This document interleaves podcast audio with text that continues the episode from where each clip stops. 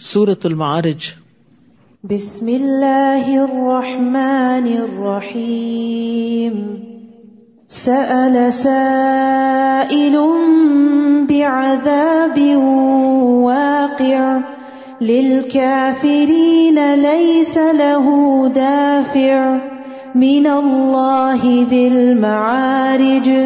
تعرج الملائكة والروح إليه في يوم كان مقداره خمسين ألف سنة. فاصبر صبرا جميلا. شروع کرتی ہوں اللہ کے نام سے جو بے انتہا مہربان، نہایت رحم فرمانے والا ہے. سأل سائل بعذاب واقع. کسی طلب کرنے والے نے اس عذاب کا مطالبہ کیا جو واقع ہو کر رہے گا، جسے کافروں سے کوئی ٹالنے والا نہیں۔ یہ عذاب اللہ کی طرف سے آئے گا، جو بلندیوں کا مالک ہے۔ بلند ہونے کے اعتبار سے اللہ تعالیٰ کے کچھ اور نام بھی ہیں، جیسے اللہ العلی، المتعال ظلم عارج اللہ تعالیٰ ہر اعتبار سے بلند ہے، ذات کے اعتبار سے بلند ہے، عرش پر بلند ہے، صفات کے اعتبار سے بلند ہے۔ قہر اور غلبے کے اعتبار سے بلند ہے۔ وہ اپنی تمام مخلوق سے بلند اور اونچا ہے۔ تو اللہ تعالیٰ کے بلند ہونے کو تسلیم کرنا ایمان کی علامت ہے۔ تارج الملا اکتور روح الیہ فی یوم کان مقدارہ کان مقدارہ خمسین الف سنہ۔ جس کی طرف روح اور فرشتے ایک دن میں چڑھتے ہیں، جس کی مقدار پچاس ہزار سال ہے۔ یعنی اگر انسان چڑھنا چاہے تو پچاس ہزار سال لگے، لیکن جبریل امین اور فرشتے ایک دن میں ہی آ جا لیتے ہیں۔ فصبر صبر جمیلا۔ پس اے نبی، آپ صبر کیجیے صبر جمیل۔ یعنی اگر یہ عذاب جلدی مانگتے ہیں اور آ نہیں رہا، تو لوگ سمجھتے کہ یہ ہو کیوں نہیں گیا؟ اگر اللہ تعالیٰ ہے کہیں، تو پھر تو یہ کام ہو ہی جانا چاہیے تھا۔ مظلوم کی مدد ہو جانی چاہیے تھی۔ بچوں پہ جو ظلم ہوتا ہے ان کی مدد ہو جانی چاہیے تھی وغیرہ وغیرہ۔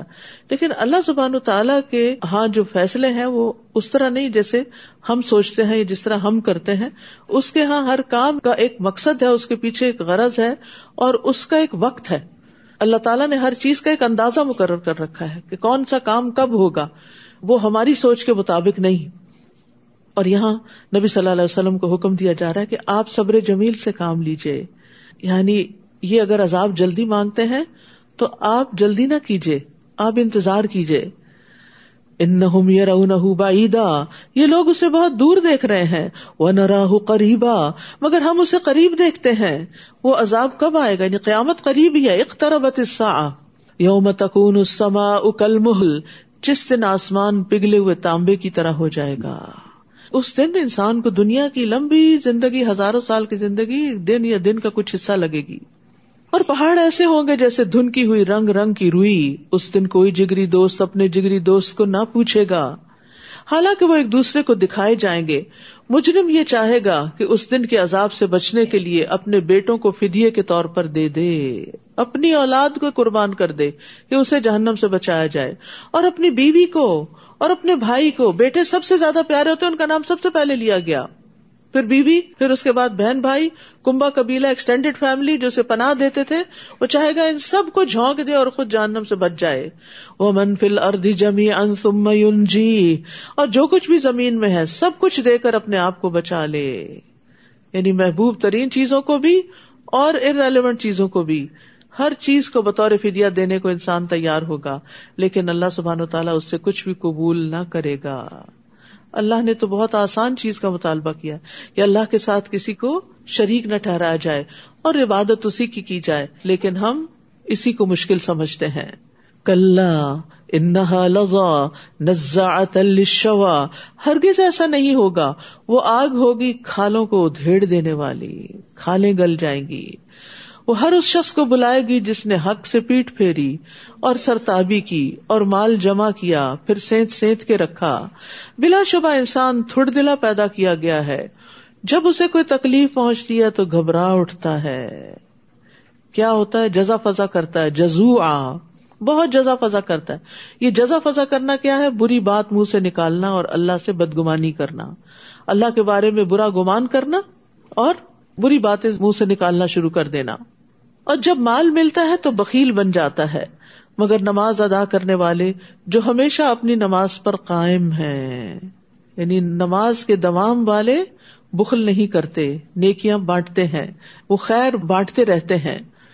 جیسے سلام کرنا، اسمائل کرنا، دوسرے کا حال پوچھنا، دوسرے کی خیر خواہی کرنا، اسے اچھی نصیحت کرنا۔ تو نمازیوں کے اندر بری باتیں کرنے کی بجائے خیر کی باتیں کرنے کا رجحان ہوتا ہے۔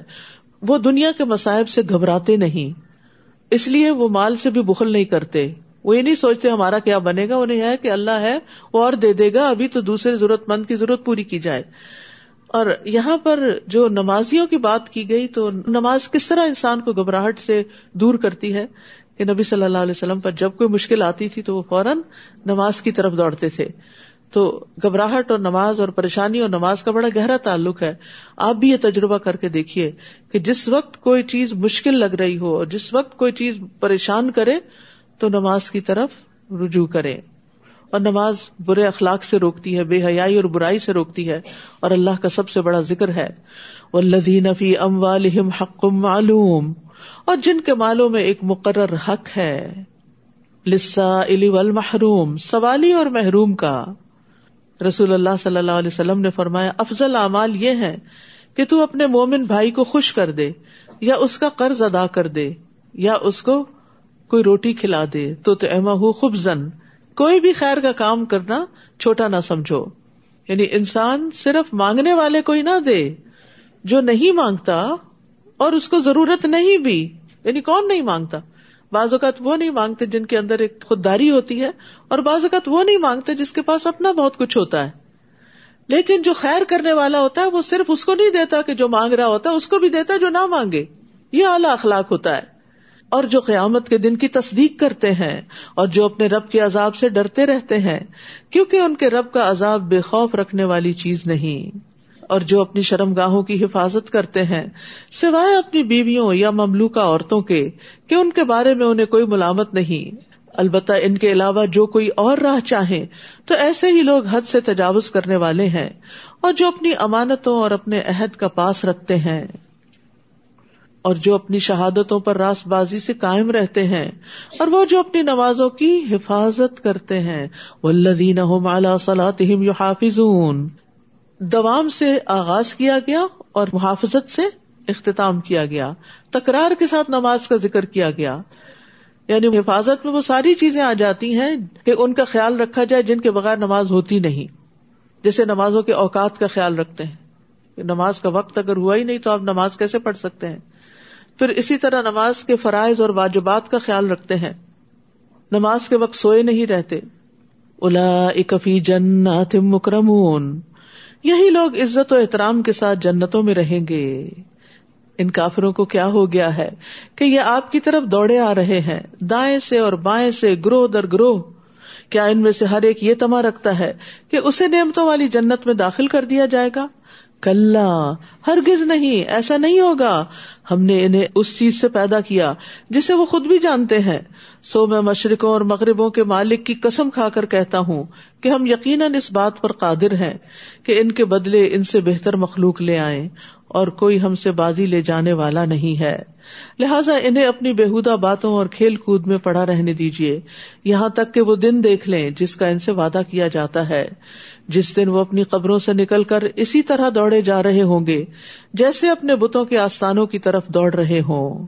ان کی نگاہیں جھکی ہوئی ہوگی، ذلت ان پر چھا رہی ہوگی، یہی وہ دن ہے جس کا ان سے وعدہ کیا جاتا تھا۔ ہمیں بھی قیامت کے دن کی رسوائی سے بچنے کی دعا مانگنی چاہیے۔ ابراہیم علیہ السلام نے کہا تھا، ولا تخنی یوم یوبعثون کہ اے اللہ، مجھے اس دن رسوا نہ کرنا جب حساب کے لیے سب جمع کیے جائیں گے۔ یعنی ہمارے ایبوں پہ پردہ ہی ڈال دینا۔ تو آخرت کی آفیت کی دعا بھی کرنی چاہیے۔ اللہ عمنی اصل کا اللہ پھر دنیا والا آخرا سورت نوح. بسم اللہ الرحمن الرحیم انا ارسلنا نوحا الى قومه ان انذر قومك من قبل ان يأتيهم عذاب أليم. قال يا قوم إني لكم نذير مبين. أن اعبدوا الله واتقوه وأطيعون. شروع کرتی ہوں اللہ کے نام سے جو بے انتہا مہربان، نہایت رحم فرمانے والا ہے۔ انا ارسلنا نوحا الى قومه۔ ہم نے نوح علیہ السلام کو اس کی قوم کی طرف رسول بنا کر بھیجا۔ کہ اپنی قوم کو برے انجام سے ڈراؤ، اس سے پہلے کہ ان پر ایک دردناک عذاب آ جائے۔ انہوں نے کہا ہے میری قوم، بلا شبہ میں تمہارے لیے صاف طور پر ڈرانے والا ہوں کہ تم اللہ کی عبادت کرو، اس سے ڈرو اور میری اطاعت کرو۔ ہر نبی نے اپنی قوم کو اللہ کی عبادت کی دعوت دی اور جنوں اور انسانوں کی تخلیق کا مقصد بھی اللہ کی عبادت ہے۔ اور مرنے کے بعد جب انسان قبر میں جائے گا تو فرشتہ آ کر پوچھے گا ماں کن تتابدو تم کس کی عبادت کرتے تھے؟ اور عبادت ہی جنت میں داخلے کا باعث ہے۔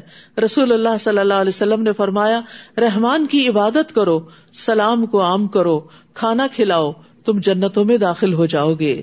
یغفر لکم من ذنوبکم ویؤخرکم الى اجل مسمى وہ تمہارے گناہ معاف کر دے گا۔ اور تمہیں ایک مقررہ مدت تک مہلت دے دے گا۔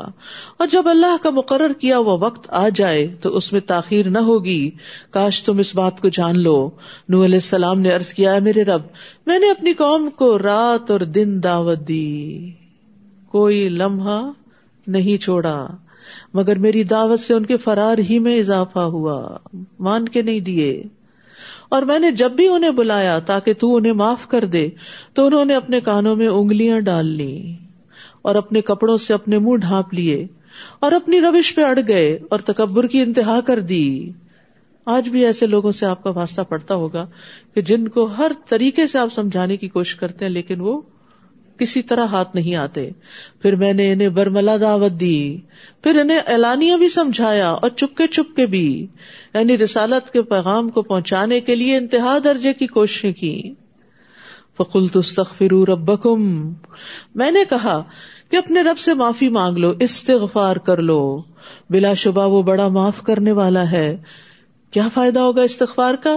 یورسل علیکم مدرارا، تم پر آسمان سے خوب بارشیں برسائے گا اور تمہاری مال اور اولاد سے مدد کرے گا، تمہارے لیے باغ پیدا کرے گا اور نہریں جاری کرے گا۔ تو یہ استغفار کے فائدے ہیں جو قرآن سے پتہ چلتے ہیں کہ دنیا کی نعمتیں استغفار سے حاصل ہوتی ہیں۔ استغفار کرنے سے اللہ کی رحمت ملتی ہے۔ اور دنیا کا بھی بہترین سامان ملتا ہے۔ اللہ کے عذاب سے رکاوٹ ہوتی ہے۔ یعنی کوئی مصیبت آنے والی ہوتی ہے تو وہ ٹل جاتی ہے۔ مالکم لا ترجون اللہ وقارا۔ تمہیں کیا ہو گیا ہے کہ تم اللہ کے وقار کا خیال نہیں رکھتے؟ یعنی اللہ کا خوف تمہیں نہیں، اللہ سے حیا نہیں کرتے۔ حالانکہ اس نے تمہیں کئی حالتوں سے گزار کے پیدا کیا۔ کیا تم دیکھتے نہیں کہ اللہ نے کس طرح سات آسمانوں کو اوپر تلے پیدا کیا؟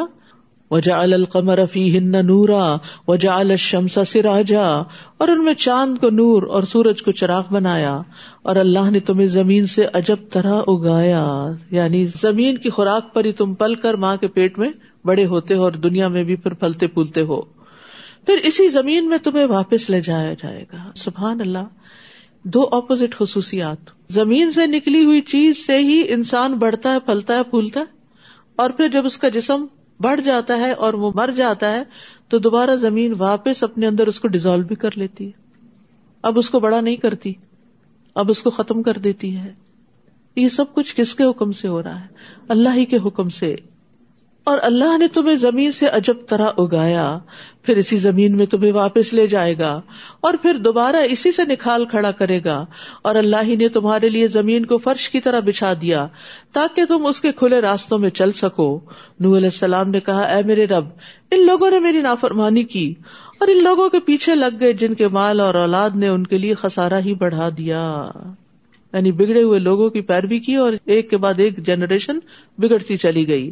وہ مکرو مکرن کبارا اور ان لوگوں نے بڑے بڑے مکرو فریب کیے اور کہا، اپنے الہوں کو کبھی نہ چھوڑنا۔ نہ ود کو، نہ سوا کو، نہ یغوس کو، نہ یعوق کو اور نہ نسل کو۔ یہ ان کے بڑے بتوں کے نام تھے۔ اور اصل میں یہ بڑے بزرگ تھے، بڑی بڑی شخصیات تھیں، جن کے مرنے کے بعد انہوں نے ان کی تصویریں اور بت بنا لیے اور پھر یہ کہہ کے کہ یہ ہمیں اللہ کی یاد دلاتے اور کچھ عرصے کے بعد جب وہ جنریشن ختم ہوئی تو اگلی جنریشن نے ڈائریکٹ انہیں کی پوجا شروع کر دی اور یہاں سے بت پرستی کا آغاز ہوا اور انہوں نے بہت سے لوگوں کو گمراہ کر دیا ہے۔ تو اب تو بھی ان ظالموں کی گمراہی میں ہی اضافہ کر دے۔ مما خطی آتہم اغرقو فادخلوا نارا۔ چنانچہ وہ لوگ اپنے گناہوں کی پاداش میں غرق کیے گئے تھے اور جہنم میں داخل کر دیے گئے۔ اغرقو، ادخلو۔ دونوں مجھول کے سیگے تو یہ کون سی آگ ہے؟ سمندر میں؟ یا پانی میں تو آگ نہیں ہوتی۔ آل فرون کو سمندر میں ڈبویا گیا، ان کے لیے بھی آگ کی بات کی گئی۔ اور قوم نو کو پانی میں ڈبویا گیا اور یہاں بھی آگ کی بات کی گئی۔ تو جو عالم برزخ ہے، وہ دنیا کی زندگی سے بالکل مختلف ہے۔ اور برزخ کی زندگی میں نعمتیں بھی ہیں اور آگ بھی ہے، عذاب بھی ہے۔ پھر انہوں نے اپنے لیے اللہ سے بچانے والا کوئی مددگار نہ پایا۔ اور نوح نے کہا ہے میرے رب، کافروں میں سے کوئی بھی زمین پر بسنے والا نہ چھوڑ۔ اگر تو نے انہیں چھوڑ دیا، تو وہ تیرے بندوں کو گمراہ کر دیں گے۔ اور ان سے جو اولاد ہوگی، وہ بھی بد کردار اور سخت کافر ہی ہوگی۔ رب فرلی ولی والدی ولی من دخل بیتی مؤمنا وللمؤمنین والمؤمنات ولا تزد الظالمین الا تبارا۔ اے میرے رب، مجھے میرے والدین کو اور ہر اس شخص کو جو میرے گھر میں مومن کی حیثیت سے داخل ہو اور سب مومن مردوں اور عورتوں کو معاف کر دے اور ظالموں کے لیے اور زیادہ ہلاکت بڑھا دے۔ تو یہاں سے دعا کرنے کا طریقہ بھی پتہ چل رہا ہے۔ اور وہ کیا کہ انسان پہلے اپنے لیے دعا کرے، پھر جو قریب ترین ہے، جن کا احسان سب سے زیادہ ہے ہم پر، والدین کے لیے، اور پھر اس کے بعد جو بھی مومن ہے ان سب کے لیے۔ نبی صلی اللہ علیہ وسلم جب کسی کے لیے دعا کرنے لگتے تو پہلے اپنے لیے کرتے تھے۔ سورت الجن۔ بسم اللہ الرحمن الرحیم۔ قل اوحي الي انه استمع نفر من الجن فقالوا انا سمعنا قرانا عجبا يهدي الى الرشد فامنا به ولن نشرك بربنا احدا شروع کرتی ہوں اللہ کے نام سے، جو بے انتہا مہربان، نہایت رحم فرمانے والا ہے۔ کل اوہیا الیہ ان استمع نفر من الجن فقالوا انا سمعنا قرآنا عجبا۔ آپ کہہ دیجیے، مجھے وہی کی گئی ہے۔ یعنی وہی کے ذریعے بتایا گیا، آپ عالم الغیب نہیں تھے کہ جنوں کے ایک گروہ نے اس قرآن کو غور سے سنا۔ پھر جا کر اپنی قوم سے کہا کہ ہم نے بڑا عجیب قرآن سنا ہے، جو بھلائی کی راہ بتاتا ہے۔ سبحان اللہ، جنوں کو ایک سیٹنگ میں پتا چل گیا کہ قرآن ہدایت کی طرف بلاتا ہے۔ سو ہم اس پر ایمان لے آئے اور ہم آئندہ کبھی کسی کو اپنے رب کا شریک نہ ٹھہرائیں گے۔ یہ بھی پتا چل گیا کہ قرآن شرک سے روکتا ہے۔ تو جن ایمان لے آئے، لیکن اے اہل مکہ، تم نقصان میں پڑ گئے۔ تم نے کفر کیا اور خسارا اٹھایا۔ نبی صلی اللہ علیہ وسلم نے فرمایا، آسمان و زمین کے درمیان جتنی چیزیں ہیں، وہ سب جانتی ہیں کہ میں اللہ کا رسول ہوں۔ سوائے نافرمان جنوں اور انسانوں کے، وہ نہیں مانتے۔ اور ہمارے رب کی شان بڑی بلند ہے۔ اس نے کسی کو بیوی یا بیٹا نہیں بنایا۔ اور یہ کہ ہمارے نادان لوگ اللہ کے ذمے بہت سی جھوٹی باتیں لگاتے رہے ہیں۔ اور یہ کہ ہم نے تو یہ سمجھ رکھا تھا کہ انسان اور جن اللہ کے بارے میں کبھی جھوٹ بول نہیں سکتے۔ اور یہ کہ انسانوں میں سے کچھ لوگ جنوں کے کچھ لوگوں کی پناہ مانگا کرتے تھے۔ چنانچہ انہوں نے جنوں کے غرور کو اور زیادہ بڑھا دیا تھا۔ اور آج تک لوگ جنوں کی پناہ لیتے رہتے ہیں، حالانکہ جنوں سے بچنے کے لیے اگر کسی بھی جگہ پر انسان رکے جنگل بیابان میں تو یہ کلمہ پڑھ لے اوزب کلمات اللہ شر ما خلق، تو کوئی چیز وہاں سے نکلنے تک اس کو نقصان نہیں دیتی۔ اسی طرح اللہ تعالیٰ کے اسماء حسنہ کی پناہ لینا۔ جیسے کابل احبار کہتے اگر میں چند کلمات نہ پڑھتا تو یہودی مجھے گدا بنا دیتے۔ لوگوں نے پوچھا، وہ کیا ہے تو کاب نے کہا اوز بھی اللہ عظیم الزی لئی سشعین اعظم امن وہ کلیمات اللہ تعمات آخر تک۔ اور یہ کہ انسان بھی ایسا ہی خیال کرتے تھے جیسے تم کرتے ہو کہ اللہ کبھی کسی کو دوبارہ نہ اٹھائے گا۔ اور یہ کہ ہم نے آسمان کو ٹٹولا تو اسے سخت پہرا داروں اور شہابوں سے بھرا ہوا پایا۔ اور یہ کہ ہم سننے کے لیے آسمان کے ٹھکانوں میں بیٹھا کرتے تھے۔ مگر اب جو سننے کو کان لگاتا ہے، تو اپنے لیے ایک شہاب کو تاک لگائے ہوئے پاتا ہے۔ اور یہ کہ ہم یہ نہیں جان سکے کہ اہل زمین کے ساتھ کسی برے معاملے کا ارادہ کیا گیا ہے، یا ان کا رب انہیں راہ راست پر لانا چاہتا ہے۔ اور یہ کہ ہم میں سے کچھ نیک لوگ ہیں اور کچھ اس سے کم درجے کے۔ ہم مختلف طریقوں میں بٹے ہوئے ہیں۔ یہ جنات کی کچھ تفصیلات یہاں سے ہمیں پتہ چلتی ہیں کہ وہ بھی مختلف مختلف طریقوں پہ چل رہے ہیں۔ اور یہ کہ ہمیں اس بات کا یقین ہو چکا ہے کہ ہم نہ تو اللہ کو زمین میں چھپ کر آجز کر سکتے ہیں اور نہ ہی بھاگ کر اسے ہرا سکتے ہیں۔ اور یہ کہ جب ہم نے ہدایت کی بات سن لی تو ہم اس پر ایمان لے آئے۔ اب جو شخص بھی اپنے رب پر ایمان لائے گا، اسے نہ حق تلفی کا ڈر ہوگا اور نہ زبردستی کا۔ اور یہ کہ ہم میں سے کچھ تو مسلمان ہیں فرما بردار ہیں اور کچھ بے انصاف لوگ ہیں۔ اور جو فرما بردار بن گیا تو ایسے ہی لوگوں نے بھلائی کا راستہ اختیار کر لیا۔ اور جو بے انصاف ہے وہ دوزخ کا ایندھن بنیں گے۔ اور اگر لوگ سیدھی راہ پر قائم رہتے، تو ہم انہیں با افراد پانی سے سیراب کرتے۔ سیدھی راہ پہ چلنے کا فائدہ کہ اللہ کی طرف سے نعمتیں آتی ہیں، رحمتیں آتی ہیں۔ پانی کی کمی نہیں ہوتی۔ اور سیدھا راستہ کون سا راستہ ہے؟ اسلام کا راستہ، اللہ کی اطاعت کا راستہ سرات مستقیم۔ یہود و نصارہ کو کہا گیا قرآن میں کہ اگر وہ واقعی طورات اور انجیل کی پابندی کرتے اور ان کی طرف جو ان کے رب کی طرف سے نازل کیا گیا تو یقیناً وہ اپنے اوپر سے اور اپنے پاؤں کے نیچے سے کھاتے۔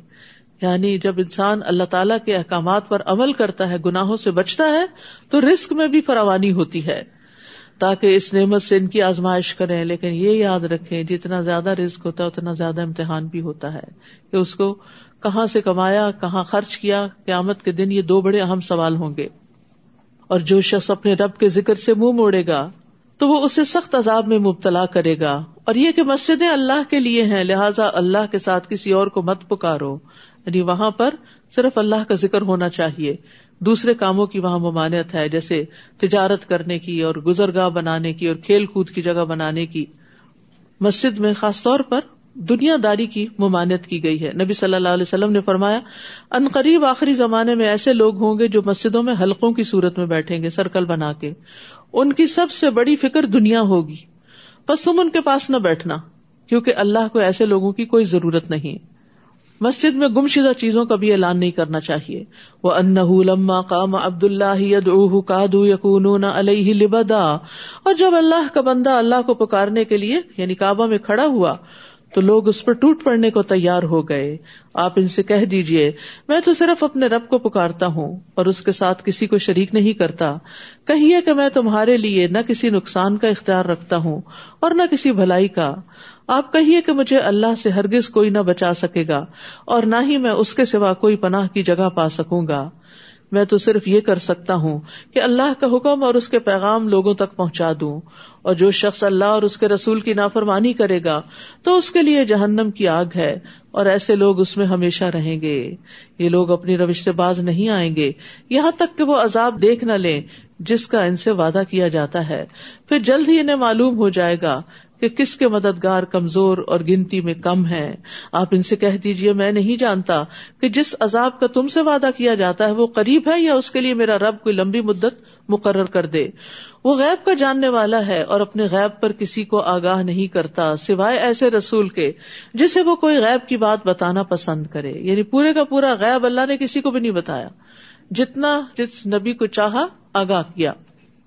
تو جسے وہ کوئی غیب کی بات بتانا پسند کرے، پھر وہ اس وہی کے آگے اور پیچھے محافظ لگا دیتا ہے، تاکہ اسے معلوم ہو جائے کہ انہوں نے اپنے رب کے پیغامات پہنچا دیے اور اس نے ان تمام چیزوں کا احاطہ کر رکھا ہے جو ان کے پاس ہیں اور ہر چیز کو گن گن کر شمار کر رکھا ہے۔